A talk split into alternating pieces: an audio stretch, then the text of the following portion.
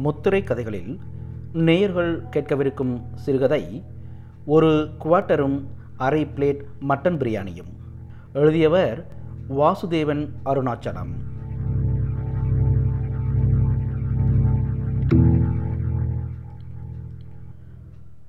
என்ன படிக்கிறாய்? என்று கேட்டபடி கட்டிலில் படுத்து படித்து கொண்டிருந்த சாரதாவின் அருகில் சென்றார் ஜனார்த்தனன். கைலியும் கையில்லா பனியனும் அவர் தூங்கும்போது மட்டுமே அவரை விட்டு பிரியும் விளிம்பு சட்டமில்லா மூக்கு கண்ணாடியும் அணிந்திருந்தார். சாரதா பதில் சொல்வதற்கு முன்பே அந்த புத்தகத்தை வாங்கி பார்த்தார். ஒரு கவிதை தொகுப்பு. அவள் வாசித்து கொண்டிருந்த கவிதையை மௌனமாக வாசிக்கத் தொடங்கினார். தனதருகில் படுத்துக்கொண்டே வாசியுங்கள் என்பது போல் சமிஞ்சை செய்தார் சாரதா. ஜனார்த்தனன் அதை புரிந்து கொண்டு அவள் அருகில் மெதுவாக சாய்ந்தார் கவிதையை வாசித்தபடி. சில வினாடிகள் கழித்து இந்த கவிதை நன்றாக இருக்கிறதே என்று அதை வாய்விட்டு சத்தமாக வாசித்தார். கவிதை என்றால் இப்படி இருக்க வேண்டும். நானும் தான் எழுதுகிறேனே என்றபடி அடுத்த கவிதையை வாசித்தார். எப்படித்தான் இவர்களுக்கு மட்டும் வார்த்தைகள் வந்து விழுகின்றனவோ? பவுலோ கொயிலோ சொல்லுவது போல வார்த்தைதான் கடவுளோ. கடவுளின் அனுகிரகம் இருக்க வேண்டும் என்று சொல்லிக் கொண்டிருந்தார்.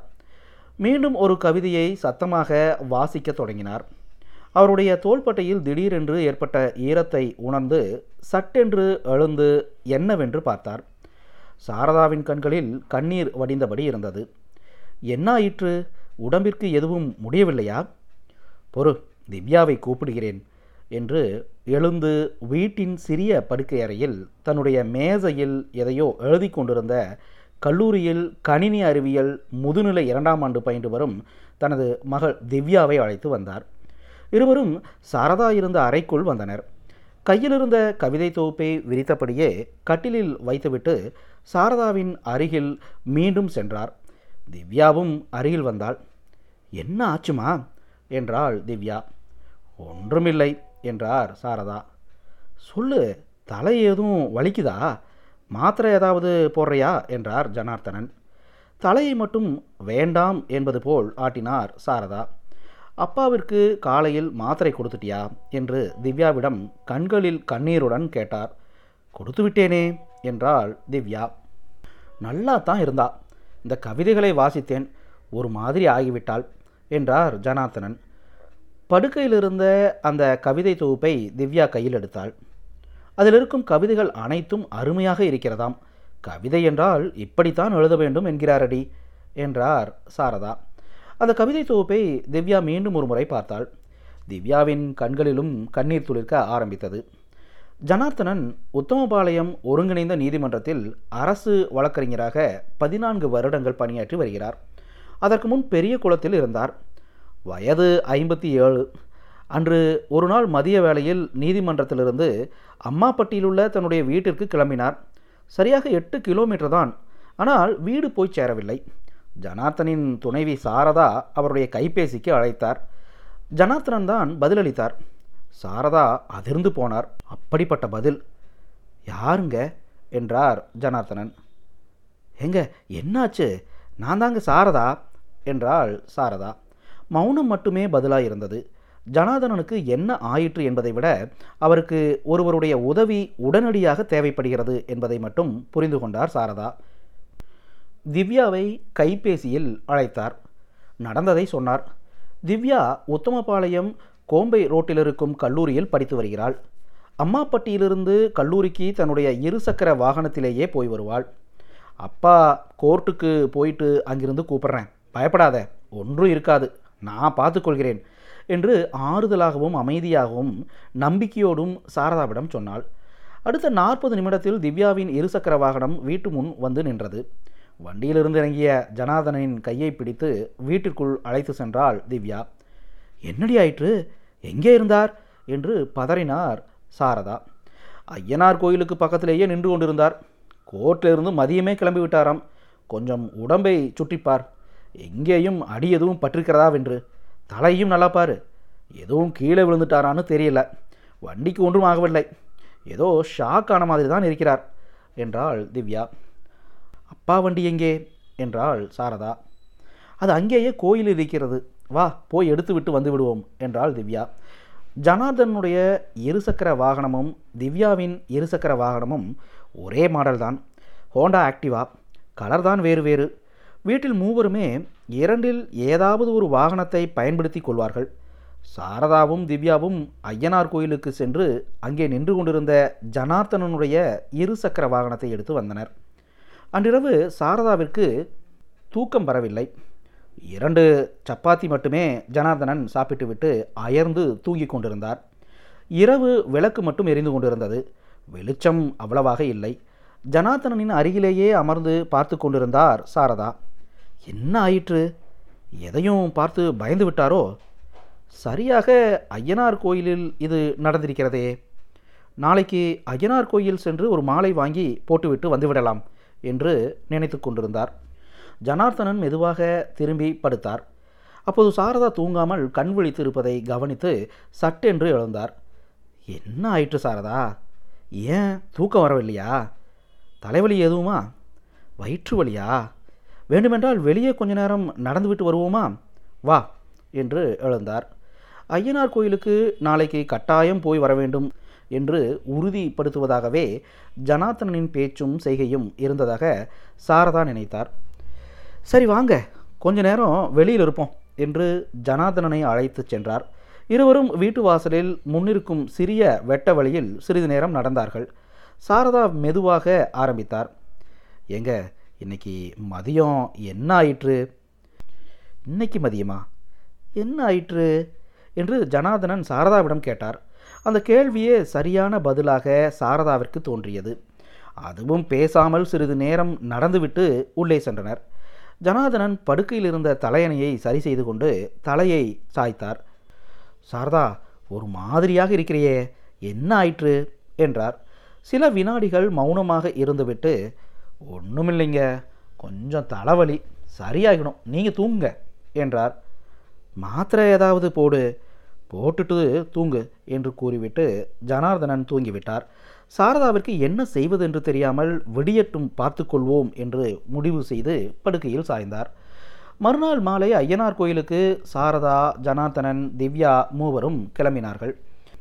அங்கே பூசாரி மாரிச்சாமி சந்தனச்சாந்து பூசிய மேனியோடு விபூதி பூசிய நெற்றியோடு பழைய இரண்டு ரூபாய் நாணயத்தின் அளவிற்கு சிவப்பு குங்கும பொட்டோடு மூன்று விதமான அளவில் உத்ராட்ச மாலைகளை கழுத்தில் அணிந்தும் கை மணிக்கட்டு இரண்டிலும் வண்ண வண்ணமாக கட்டப்பட்ட கயிறுகளோடும் திறந்த மார்போடும் முறுக்கிய வெண்ணிற மீசையோடும் இடுப்பில் ஒரு சிறிய உடுக்கையோடும் அங்கிருந்தார்.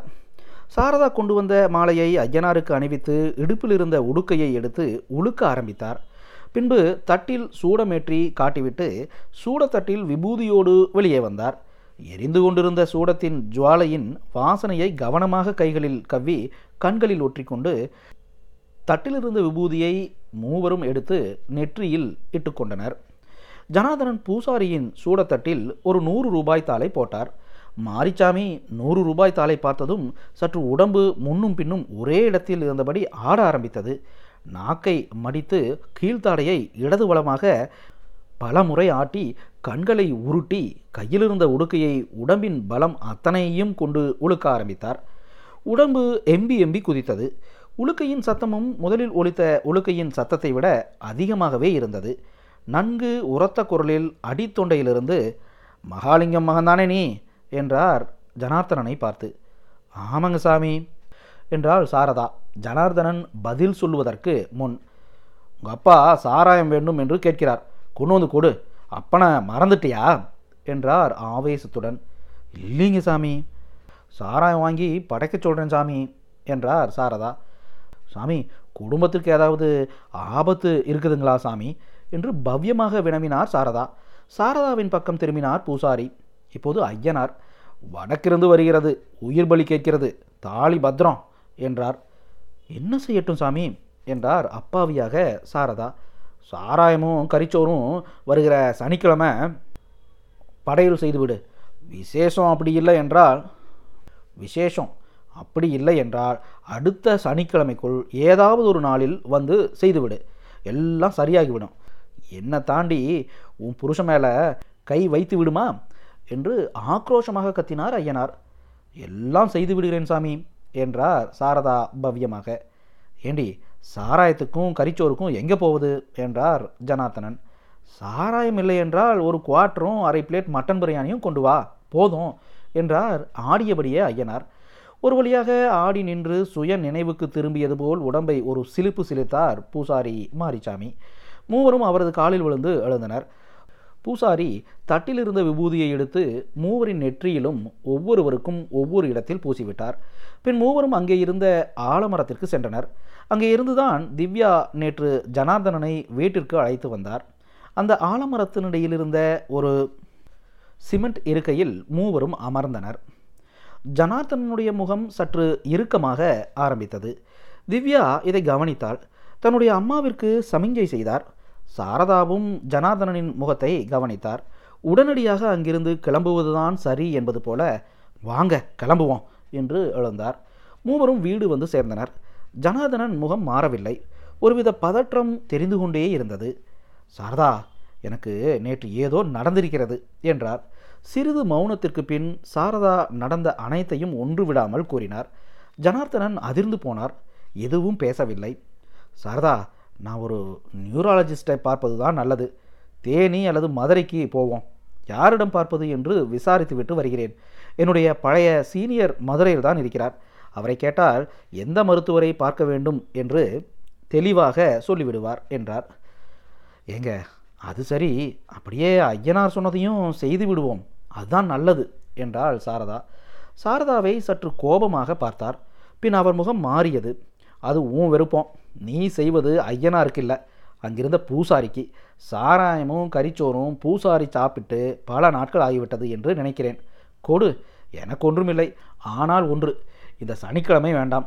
மதுரை செல்ல வேண்டியது வந்தாலும் வரும். ஆகையால் அடுத்த சனிக்கிழமை கட்டாயம் செய்து கொள் என்றார். ஐயனார் இந்த சனிக்கிழமைன்னு தான் சொன்னாருங்க என்றார் சாரதா. சாரதா அது ஐயனார் சொன்னதில்லை. அந்த பூசாரி சொன்னது இதெல்லாம் ஒன்றும் ஆகாது. அடுத்த சனிக்கிழமை எல்லாம் செய்வோம். அடுத்த சனிக்கிழமைக்குள் செய்து கொள்ளலாம் என்ற ஆப்ஷனையும் கொடுத்திருக்கிறாரே என்றார் ஜனார்தனன். சாரதாவிற்கு மேலும் அதை பற்றி பேசி வாதம் செய்ய வேண்டாம் என்று தோன்றியதால் ஜனார்தனன் சொன்னதை ஏற்றுக்கொண்டார். சனிக்கிழமை மதுரை அப்பல்லோ மருத்துவமனையில் மருத்துவர் பாரதி சௌந்தரை பார்ப்பதற்கு ஜனார்தனன் ஏற்கனவே பதிவு செய்து வைத்திருந்தார். காலை ஒன்பது மணிக்கெல்லாம் சாரதாவுடன் ஜனார்தனன் மருத்துவமனை வந்து சேர்ந்தார். மருத்துவரை சரியாக பதினொன்று முப்பது மணிக்கு பார்த்தனர். சாரதா நடந்த விஷயத்தை விரிவாக சொன்னார். மருத்துவர் அனைத்தையும் கேட்டுவிட்டு எம்ஆர்ஐ ஸ்கேன் எடுக்க பரிந்துரைத்தார். ஸ்கேன் முடித்து மருத்துவ அறிக்கை பெற்று மீண்டும் மருத்துவரை பார்க்க மாலை ஆறு முப்பது மணியானது. மருத்துவர் பாரதி அறிக்கையை பார்த்து கொண்டிருந்தார். பின் தனது கைபேசி எடுத்து யாரையோ அவர் அறைக்கு வரும்படி கூறினார். சில வினாடிகளில் மருத்துவர் ஜிசி நாயர் உள்ளே வந்தார். அவரும் அந்த அறிக்கையை பார்த்தார். Alzheimer and ambiguously Alzheimer start the medication as early as possible என்று கூறிவிட்டு ஜனார்தனனையும் சாரதாவையும் பார்த்து கொண்டே அந்த அறையை விட்டு வெளியேறினார். மருத்துவர் பாரதி ஜனார்தனுக்கும் சாரதாவிற்கும் விளக்கி சொல்ல ஆரம்பித்தார். சிறிது நேரத்திற்கு பின் சுருக்கமாக உங்களுக்கு எளிமையாக புரிய வைப்பதற்காக சொல்கிறேன் இது ஒரு மறதி நோய். கொஞ்சம் கொஞ்சமாக மூளையின் செயல்பாடுகள் ஒரு முடிவுக்கு வரும். மருந்துகள் இருக்கின்றன. முழுவதுமாக குணப்படுத்துவது என்பது கடினம். ஆனால் இதை ஒரு நோயாக கருதாமல் ஒரு வகையான உடல்நிலை மாற்றமாக கருதி மருந்துகள் எடுத்து இதை சமாளித்து வரலாம். இத்தகைய நிலையில் உள்ளவர்கள் தொலைந்து போவது மிக மிக சகஜம். ஆகையால் வீட்டினுடைய விலாசம் அடங்கிய அட்டையை ஓரிரு தொலைபேசி எண்களை இவர்கள் வைத்திருப்பது மிக மிக அவசியம். இந்த நிலை ஒரு வகையான ஃப்ளக்ஷுவேஷனில் இருக்கும். அதை அறிந்து உடன் இருப்பவர்கள் இவர்களை கவனித்து கொள்ள வேண்டும் என்றார். மருத்துவர் சொல்ல சொல்ல சாரதாவின் கண்களிலிருந்து கண்ணீர் சத்தமில்லாமல் வழிந்து கொண்டிருந்தது. மருத்துவரின் மருந்து சீட்டை வாங்கி கொண்டு பின்னர் எப்பொழுது வர வேண்டும் என்பதையும் உறுதி செய்து கொண்டு வெளியே வந்தனர். ஊர் வந்து சேர்ந்தனர். மூன்று மணி நேர பயணத்தில் இருவரும் பேசிக்கொண்டது ஒரு சில வார்த்தைகள் தான் திவ்யா இரண்டு மூன்று முறை சாரதாவின் கைபேசிக்கு அழைத்திருந்தாள். எல்லாம் வந்து சொல்கிறேன் என்று கூறி அழைப்பை சாரதா துண்டித்தாள். ஊர் வந்து சேர்ந்தார்கள். மறுநாள் காலை எங்க ஒரு குவாட்டரும் அரை பிளேட் மட்டன் பிரியாணியும் வாங்கி தருகிறீர்களா? ஐயனாருக்கு செலுத்தி விட்டு வந்துடலாம் என்றார் சாரதா. சாரதாவை கண்ணெடுக்காமல் பார்த்து கொண்டேன் என்றார் ஜனார்தனன். எங்க என்னாச்சு? என்றாள். ஒன்றுமில்ல உன் நம்பிக்கையை நினைத்து தான் என்றார்.